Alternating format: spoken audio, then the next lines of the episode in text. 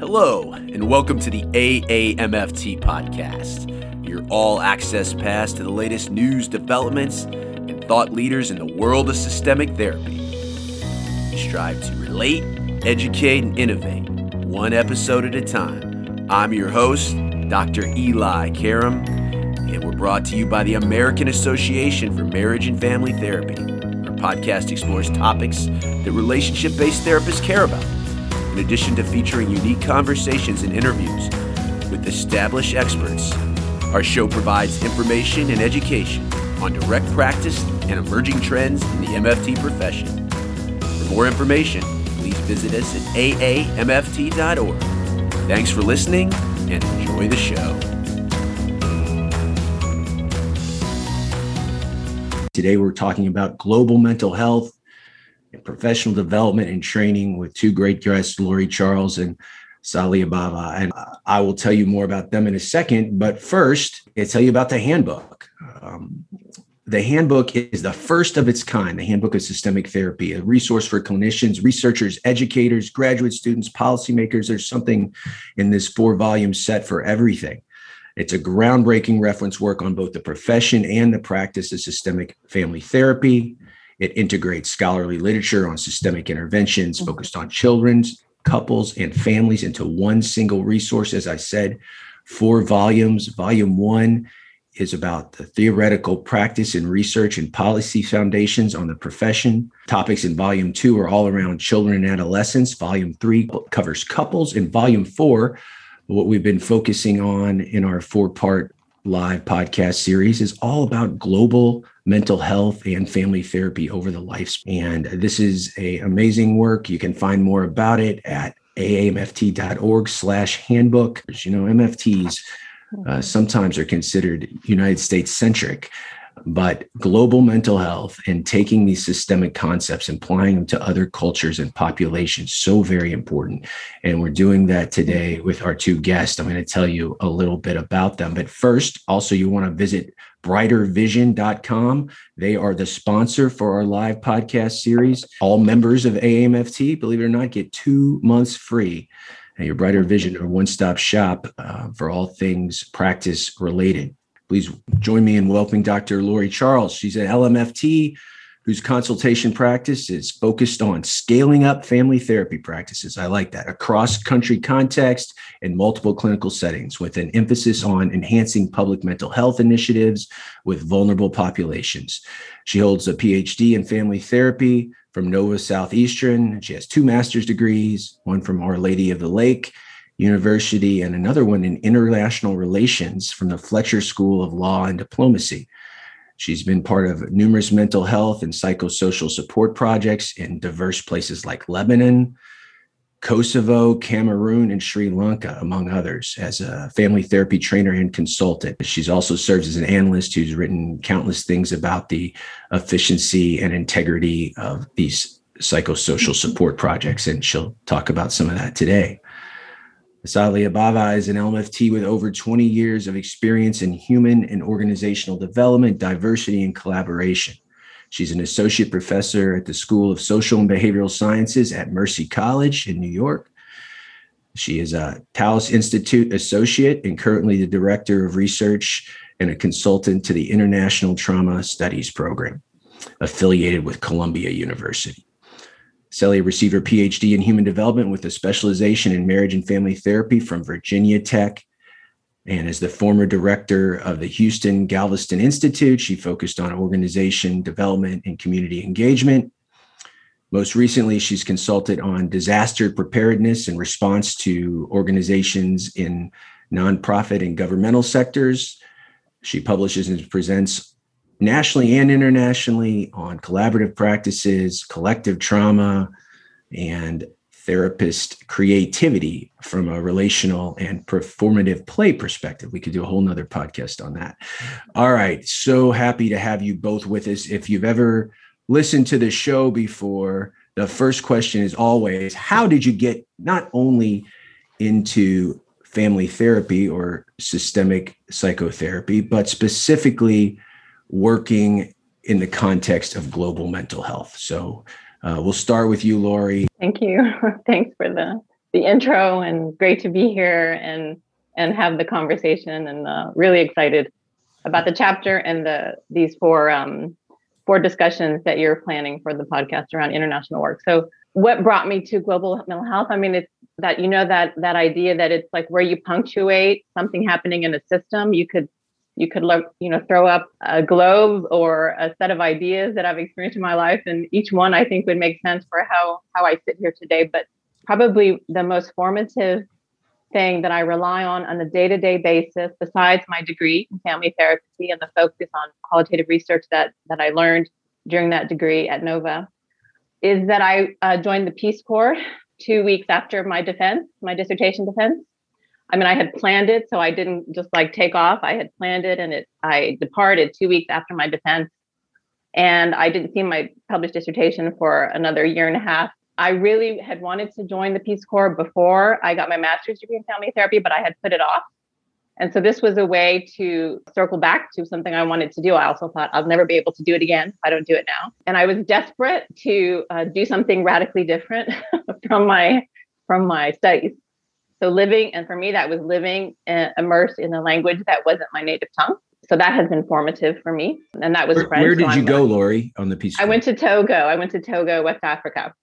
Wow. And um, I've worked in many, many times in Africa since then, but that was the first time I'd been to Africa. And I did not know where Togo was when I was assigned Togo. I had to go look with a friend of mine in Fort Lauderdale. Um, where is where is this uh, this country? Living in French was formative, and living in a place where I had to rely on the skills that I had learned, but in a very different way than I had been trained. They were still relevant, but in a totally different way was formative. I also learned about the resource curse, I learned about colonization because Togo had been colonized by France, and there's still a really deep relationship with France as that happens in, in formerly former colonies. So there was it's endless the list of things, but if I had to say, you know, that moment, you know, it's right at the top. And last core was last week was Peace Corps week, so I have to like give a shout out for Peace Corps. I would do it again in a second. Do it again. Yeah, we've had Froma Walsh on the show, and she talked about the formative experience in the Peace Corps. So I think it's one of those uh, amazing. I've never met anyone that has had that experience that hasn't had it profoundly shape their life, both personal and professional. Saliha, what's your story?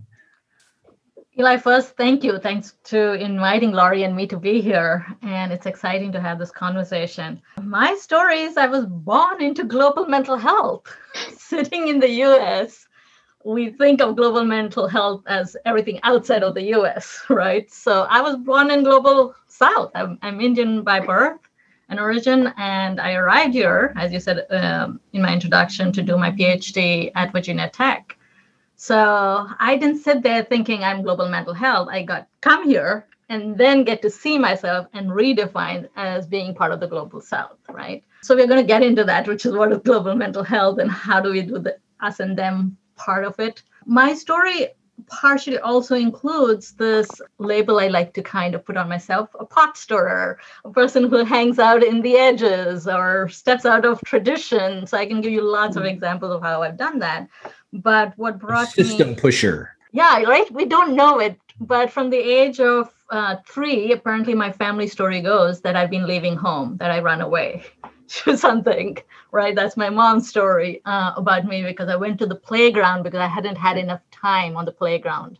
So that's the child in me who keeps driving me to these places where I'm curious, where I'm like, uh, I don't stop to think that others are not going there, others who look like me or should be performing in a particular way. I go towards what calls to my heart, what makes a difference in the world. And um, when I finished my master's in social work, this was in India, there was a foreign funding agency that was interviewing for people, right? And there was this tension of the finalist, a man and a woman, me, right? And I got the job, and it required people to travel to rural parts of India.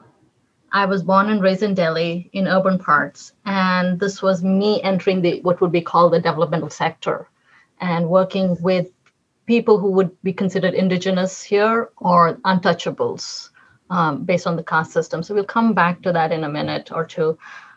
But it was kind of interesting to go into that place as an outsider coming into something that's part of your country but speaks to the very issues we're going to be speaking today about.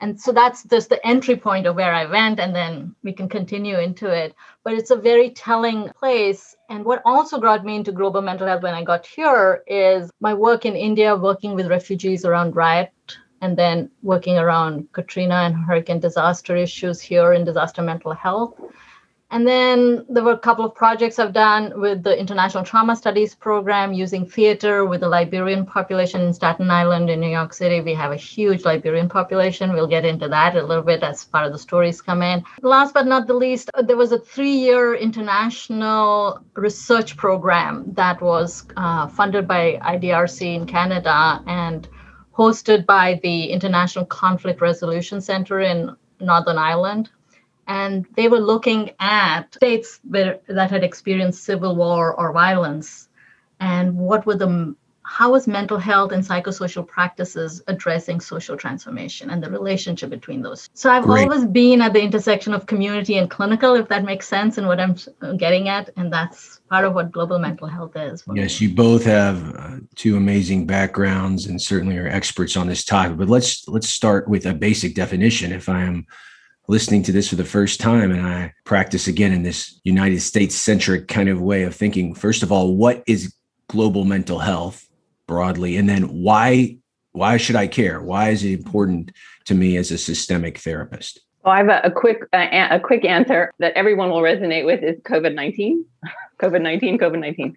COVID nineteen is a is a public health emergency wherever you are on the globe, but internationally, it's it's officially declared a P, what's called the PHEIC by the World Health Organization, which is part of the United Nations.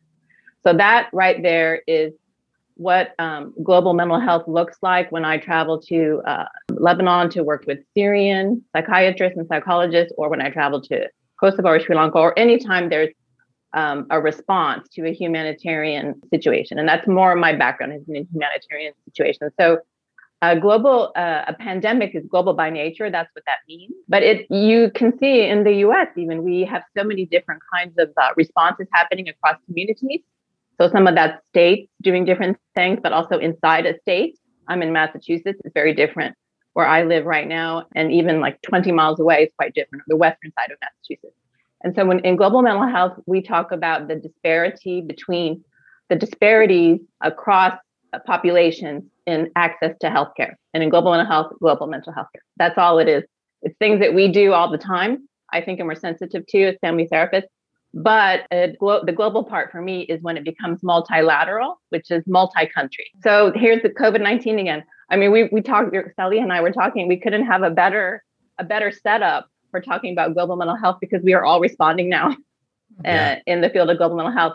And disparities, I think, make a lot of sense to, to family therapists and so when you cross a border, the, the, the conversation about disparities, I mean, the sometimes the language is different, and the the countries that you work with, literally the language is different. So that's a given, right? You're working already outside, inside English and outside English.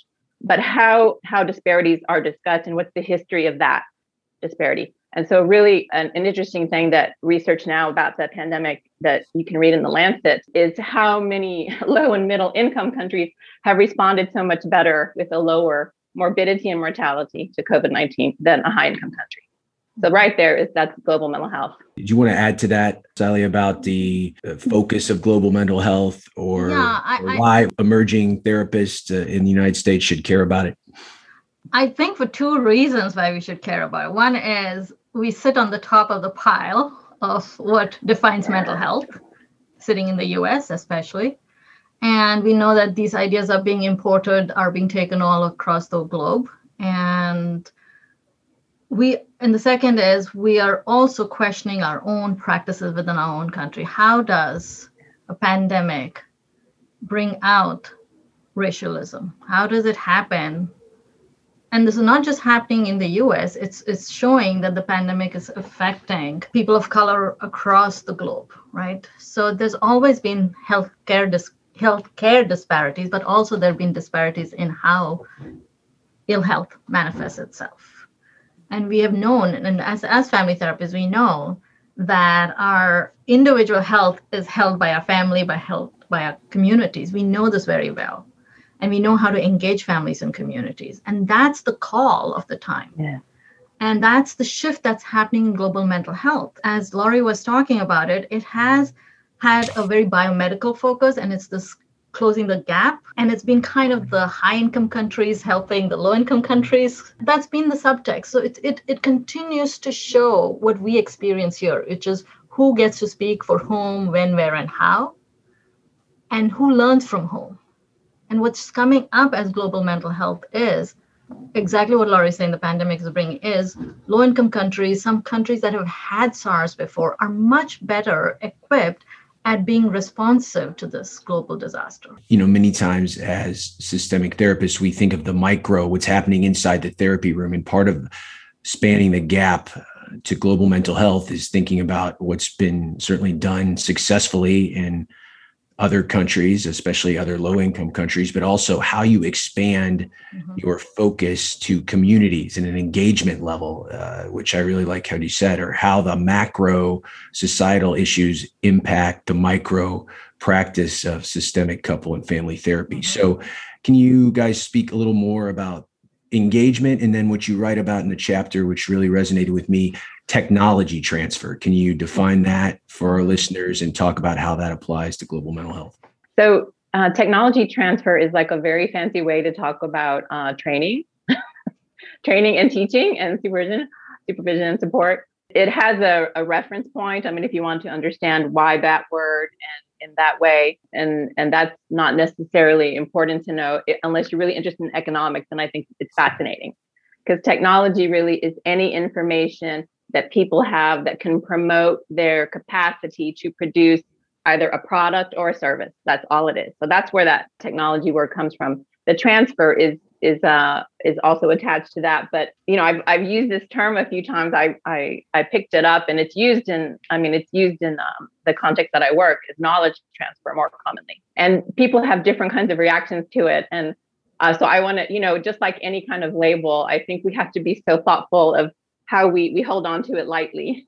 it's really relevant depending on where you are, but it's training. It's training and capacity building. What Sally Saliha and I talk about in the chapter that I think is so important to emphasize, and really where there's a place for family therapists to document and research and illustrate is how do you do that? I mean, it doesn't just happen. It's not, it's not just literally a handing a, a tangible thing to someone else. It is a process and it is a relational process. And therein lies all the complexity and you know not not everyone can do it. I mean it's not easy.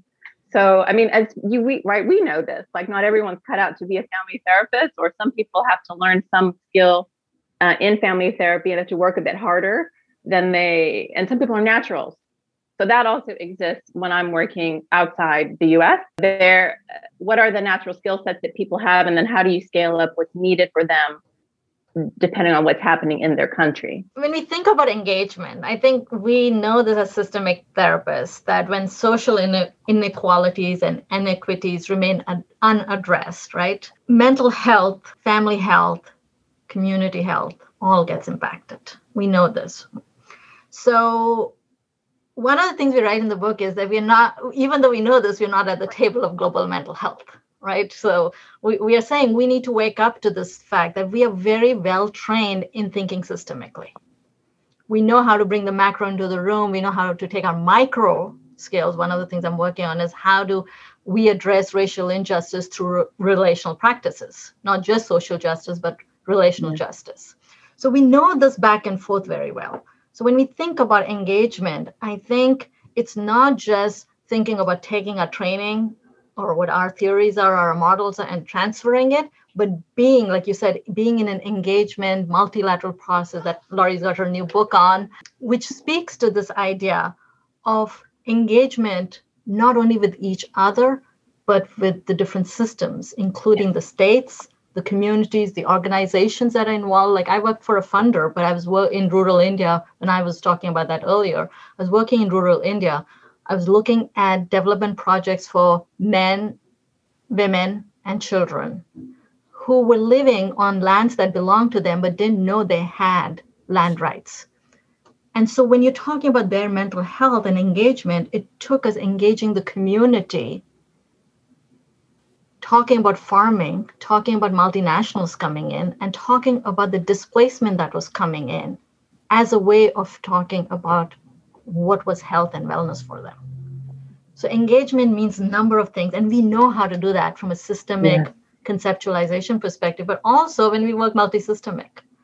So I can go on, but I'll pause. Yeah, I love both of your ideas about that because yes, we are as family therapists process experts. We understand systems and how to expand the system. So that is the common um, thread as relational healers, what we bring to the table, then we can more easily think about how we would expand that into other cultures uh, and societies. Speaking of culture, I will talk about we have this q&a box where you can put in questions throughout our hour together. So question from doug jones in the chat room. He says what about culture? How do you factor in culture? Do you think people should assimilate or seek support for culture cultural uniqueness what as a family therapist do you need to know about the culture you're entering into? I would, yeah. I mean, that's a great question, and I, I there's a really cool quote um, I like about like that. You know, culture is immutable. It's mutable, so immutable. And when you're working internationally, you are doing all the micro analysis that with the people who you're working with on the ground, but there's also a meta level of analysis. So there are eh, organizations have cultures, teams inside organizations have cultures, professionals have you know cultures epistemic communities. These are all really relevant on the international plane. You're not working i almost never ever ever work with another family therapist when i'm working internationally. I think i can think of one time in about two dozen projects that i've worked directly with a family therapist. Cult, you know culture is is critical but it's a meta i would say. Like really you have to meta your ideas about what what does that mean and then it's never only just one. So this is also like I don't know, it's not like a family in the room, but when you work with a larger system and you're you have 20 clients that you see a week, you can imagine exponentially how that might look when you're crossing a border and you're working inside of a multilateral organization. So I don't know if I answered the question, but that's what I thought of when mm-hmm. when he asked it. And assimilation, I mean, in a way, I sort of like desimilate from my uh, family therapy background and I assimilate to the culture of the project. And of course, that's constructed as we go along.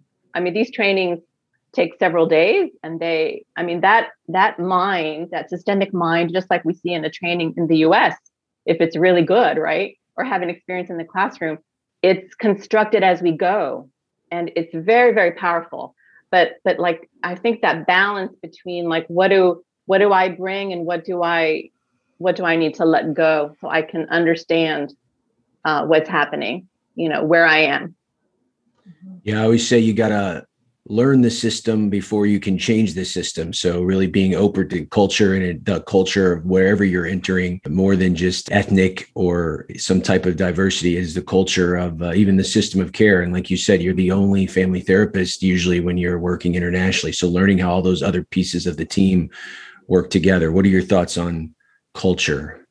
So oh, it's it's interesting because culture for me is very dynamic. Culture is what we create through the everyday interactions that get over time reified, institutionalized. And so for us, as we prepare to go from whatever our culture is, we have to stop and think, are you thinking about country culture? And as you're saying, there's the culture of mental health, there's the culture cultural social stories, right? So you may come to India and my story about India is not the story that you're going to encounter when you get to India and you talk to room full of people. So there is no one culture. And yet there are certain uh, historical markers, social markers, linguistic, meaning making markers that make up culture. So we are, as family therapists, we are systemic thinkers, and that is shaping us as we are shaping it. We are in the room of that dynamism. So I don't think about it, and, and I think this is part of it. Like even in family therapy, we were learning i mean what are people's ethnicities and what are the stories that go with it as if it's fixed mm-hmm. and it's highly problematic because all stories leave out some things and it's spoken from a particular perspective yeah. so i think we need to have that critical gaze to culture as a social practice rather than a stagnant thing. And so, how am I engaging it? Whose story? Who's bringing me into the country? What's their story about this country? Um, what is the person who's in the room? How do they see me and how do I see them? Yeah, to that point, I think a lot of times uh, in the US, we have a certain understanding of mental health, and we think that's how it is everywhere else. Mm-hmm. Or even as MFTs, we look for strength and health. It's still very pathology diagnosis based. So, how do we refrain from this kind of one sided export only, so to speak, as you mentioned in the chapter view of mental health? How, how do we learn and be open to different ways to view that when we're working across borders? You want to you want to go first, Sally, on that one? I I mean, I think I've been speaking to that. It's like check our own hubris, Laurie, yeah. and I love that word because we talk about this notion of cultural humility in, in our field. And before that came cultural competency. So, what we've been talking, if cultural sta- stagnant culture is markers, that's that cultural competency model. And if you're taking that and going, I think that's that export import model that we're talking about, that you're taking a preconceived idea rather than being in this interactive moment that we as therapists know as family therapists, as systemic therapists, that something in the room is emerging. And I need to hold, like Laurie said this, hold our ideas lightly and engage. This is that portion that goes back to the knowledge transfer too it's not there's this knowledge module, even though it's written maybe WHO brings you, UN brings you. I was working for the international organization SwissAid. So they bring us in in some capacity of expertise, but it's what you said, Eli. It's the capacity of process. So if we stay in the process orientation and hold our ideas lightly, then knowledge becomes a co-creative process of back and forth. It's not like okay, here is a genogram. I'm going to teach you how to make a genogram. It's like, how does this make sense in your world? Where do you start conversations when you start inquiring into family? How does family show up in conversation? Yeah, as you all talk, I keep coming back to one of these therapist common factors of curiosity, not assuming that you know, uh, but being curious. And you actually in the chapter talk about respectful curiosity. You know, our listeners love when you can give some clinical examples. So I'm curious, Laurie, I hear you're a great storyteller. So maybe you can give us some examples of how to be respectfully curious when yeah. thinking about mental health and other uh, cultures across borders. I thought of one as Sally I was talking, I'd forgotten. So, so some of my stories I, have written about, I have, I have put uh, in uh, different publications, but some of them I have to be quite sensitive in, in what I say. But so, speaking of genograms, that's what was the cue. So, I did a training once. Okay, so actually, before I say that, like the question that you asked about how do we not impose, I'm always in the hands of people that I trust. So there is always a local person. If someone who's based in, you know, an, a regional office, then they have a local person that they trust, and that's my in. You know, so you I always really, accompanied by a credible source. Yeah. yeah. yeah. I mean, you know, do you remember all the articles we, I forget who wrote them with, uh, around the referring person, understanding mm-hmm. the referring person? It's kind of like that. Like I really need to know, and you know, it's partly uh, to make my job easier and or security reasons or whatever. But so I did one training, and I can say the country. This was in in Libya, and I had my training mapped out. I knew what I was going to do. I was sitting in the hotel with my contact person who wanted to look at the training, you know, modules before I started the next day. So this is someone that I'd worked with before and I knew, so I was comfortable doing that. But no one had has ever asked me that. I mean, now it's common, but before I would just be brought in here, do your thing, and it looks great. But so here's my contact wanting to look, and and he saw on day three I was doing a module on genogram. So this is a psychiatrist who's well versed in family therapy and, and very familiar with the material. He's like, "Oh no, no, Laura, you need to do that on the first day. The first day." And I was like, I mean, who would do that, right? Imagine, you know, it just didn't fit like how I thought about I should how I should train. But this is someone who lived in the country, who knew who spoke the language, knew the material, and I trusted him. So I moved it to day one. And he was absolutely correct. And to this day, I mean, so these participants only spoke Arabic. So I'm working with uh, people who are translating and interpreting.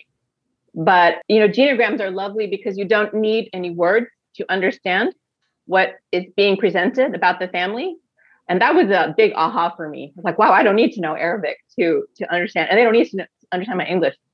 So that was one thing that happened. Like immediately we connected. And then Libya is full of tribes and clans, and family is much too small a term for them. so they were amazing at producing genograms on day one. And we did we did it throughout the whole training. So so moments like that, I mean, they don't come out of nowhere. I'm using people in the system from the get-go when we start having the conversations about will are you interested? We're doing this. And that's also how we i think work micro in you know in our work in the us but letting go of what i thought how it should go. And i have mm-hmm. many many examples of that. Another one around an english speaking group more fluent in english but also arabic speaking. You know how we talk about family conflict? We would say you and i would say okay so I so in this country there was an actual war happening, a real conflict. So as soon as I said conflict, every I mean I couldn't tell because it was Arabic, but it it stopped it stopped everything. And my contact person, a different person who also I trusted, came to me and talked about like the conflict was the way that they talked about the war. So for me to say family conflict, which is just such a benign term, but not where they were. So I was lucky because I had uh, someone who I who I trusted, who trusted me and was okay to interrupt me and correct me. I and I've, you know, and it's interesting because if I don't speak the language of the people I'm training, I'm not going to hear those things to correct. You know, like we might do. in It's harder industry. to read the feedback when you can't speak the language. Yeah, right? I mean, and I, I, and so I I started also doing lots of other things to try to communicate. You know, and we're also good at this, I think, in family therapy, like sort of nonverbals. And in a training room, you can really move around a lot anyway, those are two examples, like following the the pacing of the people who are on the ground, like local knowledge. Basically, it's local knowledge. Yeah, that's one of the big takeaways so far from our talk. You have to have someone that a stakeholder that has the cultural cachet, so to speak, that has the in, and and you have to be comfortable enough and humble enough to take that feedback and know from the beginning, not only take that feedback, that you need that feedback. So yeah, that's a great story. What do you think about this respectful curiosity, Saliha?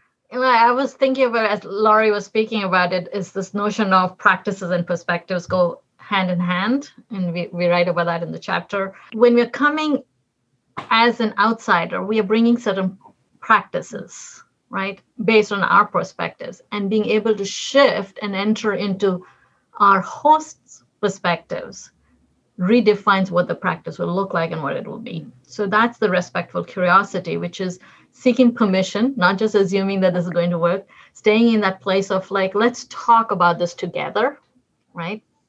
Noticing how language is both a facilitator and a blocker. And I'm reminded of, of a workshop you talked about. We could do a whole a whole workshop, I mean, a whole podcast on uh, play and performance. That is part of my one of my other areas of scholarship.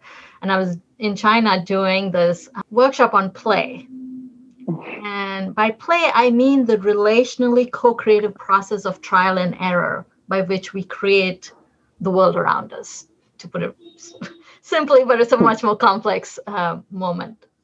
So I'm talking about the word play. The person who had invited me, he and I had had had some conversations and had history. So I had assumed that he and I were on the same page when we were talking about the word play in the way I was talking about it. When it was getting translated, it was getting translated as sports. And that's one of the more common uh, definitions mm. of play, games and sports. So during the first break, I was there for like two days. Uh, this was the first morning, first break. Another very respected trainer, local trainer, who was also trained here in the US and gone back to her home country came up to me and said, I don't think you're talking, I don't think he's talking about play in the same way that you're talking about play. And that's where relationships matter because if we didn't have the relationship, I'm not sure if somebody would have come and brought that to me because language and context matters but relationships also matter. And that's one of the things that family therapists know. And i think she came from a place of she knew that i wouldn't want to be misunderstood.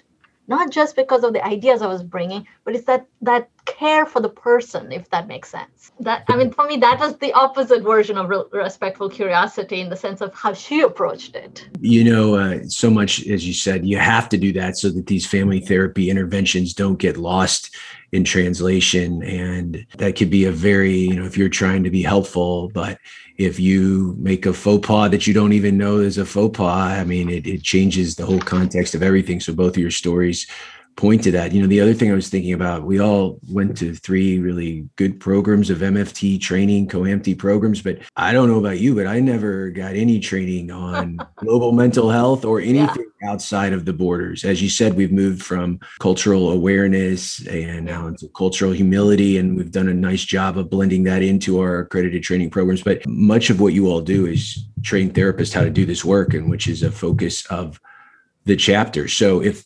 our audience is you know kind of split between emerging professional students and preclinical fellows and also very seasoned mfts but if if i don't want to if i'm listening to this and like hey you know we, we're family therapists are needed. And now with technology you know you can be helpful like we're doing right now without even leaving the confines of your home. So if i want to get more training on how to interact uh, with across borders how to be helpful consultant to this technology transfer of family therapy to other cultures. How do I get trained in this and where do I go?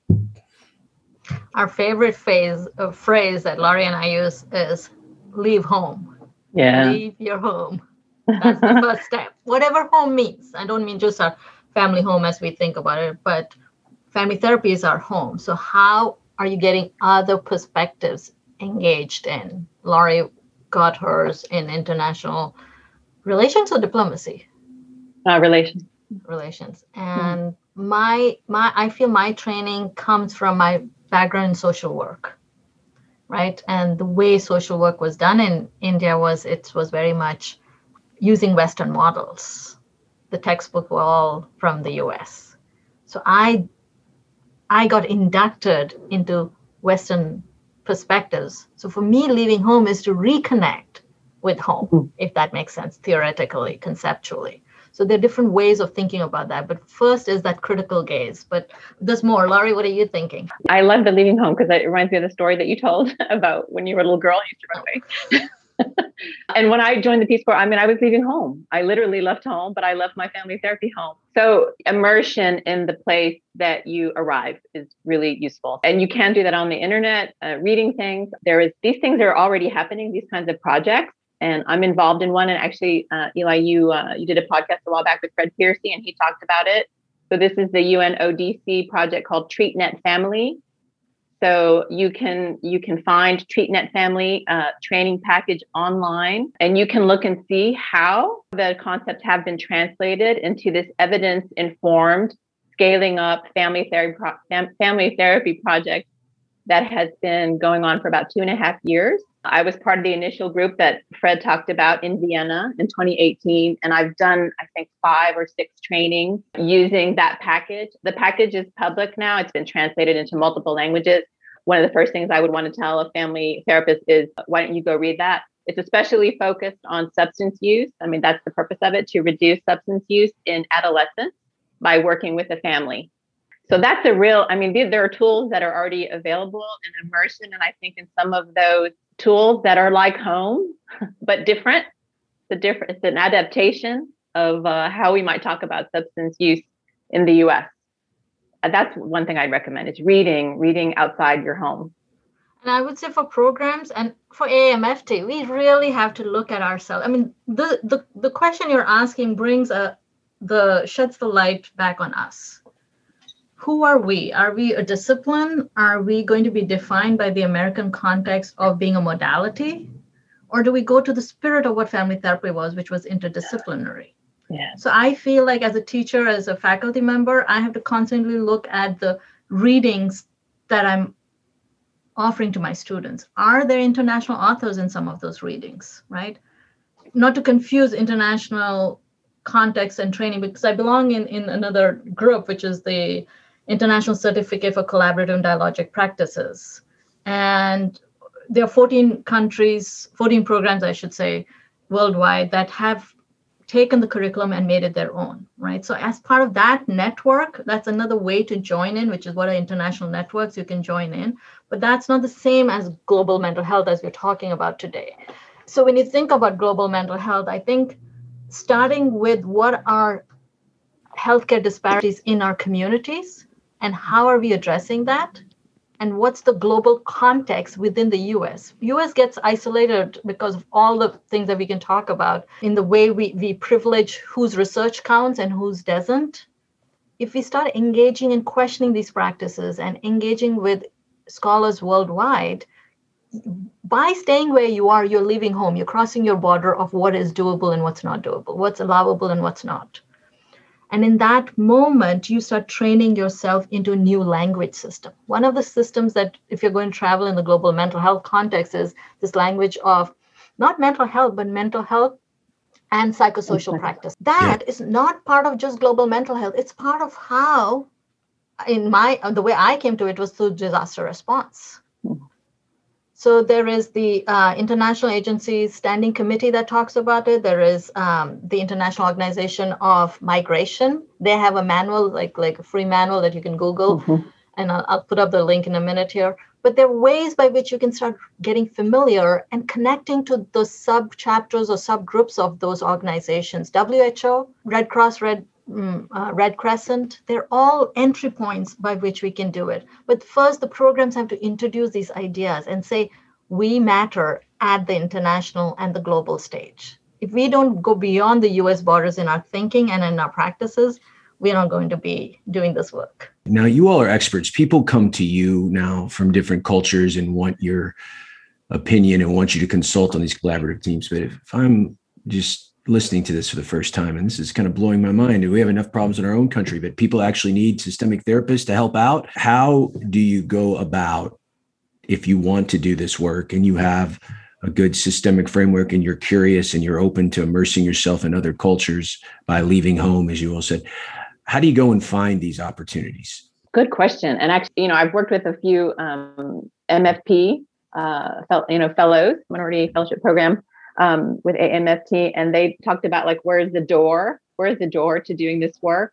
Do I really have to join the Peace Corps? No. Do I have to go do a degree in international relations? No. I mean, there are individual things I think you can take agency to do. And this idea, I mean, we're using it as a metaphor leaving home, but reading outside your discipline. And this is something that's useful in the world that we live in today and what's happening right now actually in the world we're living in today so why is it that that some states in a low and middle income uh, region uh, responded better. And what's the history of SARS? You know, I think using what's in front of you and taking an international perspective on it. And by that, I would say use the Janus face. And this is something I learned at Fletcher. It has been critical for helping me understand how to look at what's happening domestically and then look the other way at the international aspect of the thing that you looked at domestically. So the questions are different, but you have to look both ways because that's how you know it's a facility with the international system and the international plane. So this is uh, this is you know united nations organizations uh, who and uh, you know IOM and there are many kinds of standards and norms i would say around mental health and security and well-being that are so essential uh, to the work we do but very familiar for family therapists. I think they're way more familiar for family therapy scholarship and literature, you know, that's my bias than other mental health professions. And that's been my experience. It's like we have so much in common with some of these um, these norms, you know, about how systems work. That's a real a basic one. And that communities do better when the families in the community do better. So how do you help the family do better? You have to know how to work with the family. I mean, it gets pretty simple. And so, yeah, so that, and that really matters at the international level. So I would find a way that that matters for the thing that you're interested in, or the community, or the region, or the language, or the problem, and then go go and immerse yourself in there. Yeah, and and tell us about it. Right? Yeah, I, I would say first of all, AAMFT needs to create something around this so people can connect. I'll just put out that call to our group eh, based on this podcast and other things Laurie and I've done and others are doing. And in the systemic handbook, there is a lot as well. But here's here's a very easy example, but it also is something that is, I think, very critical. We have to look at what matters to you, what counts. So when you say you want to do global mental health, are we romanticizing? Are we making it sexy that I get to go through WHO and get to go to the UN, do something? Let's own it. That is sexy for some people, right? But that may or may not be the entry point. So here's an, another entry point. And not to say that is not. You can look up for job postings in the UN website. There are uh, groups you can enter. And we as family therapists have to think this is engagement work that I learned from India and from doing disaster response mental health sometimes doesn't sit apart. Sometimes it's a, and that's the psychosocial. It gets integrated. So we have to look for how am i willing to integrate and come in? Because of our systemic training we can understand different ways that people are talking. We are already trained to move in and out to be like like more fluid than most mental health professionals are. So bring that as an access or a resource point by which you can then introduce why families and communities matter. Right now is one of the most important times because everybody's talking about families and communities because of the pandemic. So this is the time for leadership to reach out to an organization and say, here is how I can help you. And this is why we matter. So that's one thing. Sometimes you may not have an introduction. So, what is an example of that? Is I was teaching a course last semester on um, disaster response and leadership, and I approached one of our communities here who works to promote anti-oppressive practices, right? And they work in India, they work in Uganda, and they work in the US. And I didn't know what I was entering into. It, it was, they were going to be a project-based, community project-based partner. And once we started working, the help they wanted was to tell their stories, to tell their stories as human rights activists. And our job was to develop a toolkit on how to get those stories to- told. So, in the process of working with them, my students were engaging with, with people from Uganda, were engaging with people from the US. They haven't gotten to India yet, but that is a small entry point by which my students are getting exposed. But here is the irony of all that, Eli. None of the MFT students were able to take that course because the courses the course was an elective and our program our curricular limits the opportunities our students can have unless the student is will, willing to take an extra course. So the onus is left on the person rather than the system and we have to look at our own system as to why are we closed? Why are we not replicating what isolation looks like or the isolationist practice or what is man i have so many more questions. I want to get to the chat room though in our remaining sure 10 minutes. This is interesting. This is flipping. We talked about crossing borders. This is taking the spirit of what we've said domestically, also something very topical, much like the pandemic, what has been happening in the United States lately is this anti-Asian sentiment. So this is Lillian Chen. She is a first-time participant in an AAMFT event, and she writes, more Asian Americans are confused and upset about the situation currently going on. Mm-hmm. Especially a lot of Asian American seniors or even middle aged Asian women are afraid to go out and be outside. We would like to know what you all think, what we can do to help those victims who were attacked or very badly and their families are afraid. Um, mm-hmm. So, what can we do with something that is happening lo- uh, you know, locally within our borders, but has certainly international and cultural ramifications. I'm glad this came up. I mean, I the so the logic of like listening to local knowledge is so critical even here, and especially when you have the impulse like I want to help, I want to do something that's so human, it's so appropriate, but but what what do what, how do I do that? So I mean, like first and foremost is like who what is the community asking for? What what are the needs? And what's interesting, I think, about this situation in many situations I've worked in is there's often a, it's often not clear because that group has been hidden or is silenced or silent. and uh, we don't know. So that's a that's a problem. You know, I would I go back to the inductive, like find some folks on the ground who can tell a little bit about uh, what needs there might be and that's a really positive and proactive thing to do. Perfect. Sally i know you have to have a heart out here in a couple minutes so i'll let you get your last word in and then you can tell listeners how to continue the dialogue with you how to reach you if they want to keep talking about global mental health. Yeah thank you. I think that question brings it home that global mental health is no longer an us and them. It's happening here. It may or may not, you may or may not be part of the community, but you're in this country. And if we can start looking at our own um, inequalities, racially, socially, and start addressing that, we are doing the work of global mental health at one level because these ideas will filter in and out of these state country borders. So think about how, when we are participating, how is that shaping part of the larger discourse, wherever you are, right? And then what's the small dialogue you can start as a systemic therapist in your community, in your church, that brings those outside voices in, whatever the outside is in your community.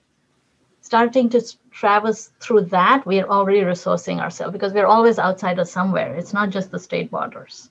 So that's that's my my take on how you might, because those things create threat. It is already like in that shooting, there were also in the neighboring uh, stores were some Hispanic owners, store owners, and they were starting to get concerned that they are going to be the next people who are going to be targeted. And we know they were already been targeted. It's not like news, but that's the fear. So how do we start having those everyday conversations with people? And we are experts at that. You can go into a market or a store somewhere and say, "Hey, how's it going for you?" Right? How's your family doing? We know how to ask these questions and engage. And I would say that's the work. And they can reach me at my uh, last name, Bava, B A V A. Put a DR in front of it, Dr. Bava at gmail.com. And thank you. Thank you. I love this conversation. I can go on. Yeah, I, I love talking to people that are passionate about the field. And you, that again, last story kind of brought it all home. So to me, I took so many things today yeah. away from our talk, but especially this idea that I already have as a MFT more skills to do this work than I thought. So if I thought I was very disconnected and I just dropped in today to learn, I mean, I uh, you can get involved and it impacts whether you leave the comfort of your home, so to speak, your metaphorical home, or you not, uh, it, it impacts you and and it will continue to influence the field of systemic therapy, which is certainly more than just what goes on in the United States. Laurie, how can people contact you? Um, I would recommend going to a website. It's globalfamilysystems.com. And this is a project uh, I just completed with a colleague. And so you can access me there. There's a way to email me from that website. Great. All right. I'd like to remind our listeners that we still have two more live AAMFT podcasts to go. Registration is open today for our next live podcast, Friday, April 2nd. 11 to 12 Eastern, a systemic conceptualization of interventions with families in a global context. A very nice companion to the dialogue we've had today, and that is with Dr. Mudita Rastogi. You can find us wherever you find your favorite podcast Apple Podcast, Google Play, Spotify, Stitcher. We love hearing from you. You can get a hold of us at the AAMFT on Twitter. I'm at Dr. Eli Live. You can send me an email at eli at northstarcounselingcenter.com. You can go to elikaram.com. We listen to your feedback. It really informs what we do on the podcast now in our third season. You can go back and hear all of the archives, including that interview with Fred Piercy that Laurie mentioned that talks about the international effort there. And once again, we thank you for stopping in and listening. And until next time, my friends, stay systemic. Mm.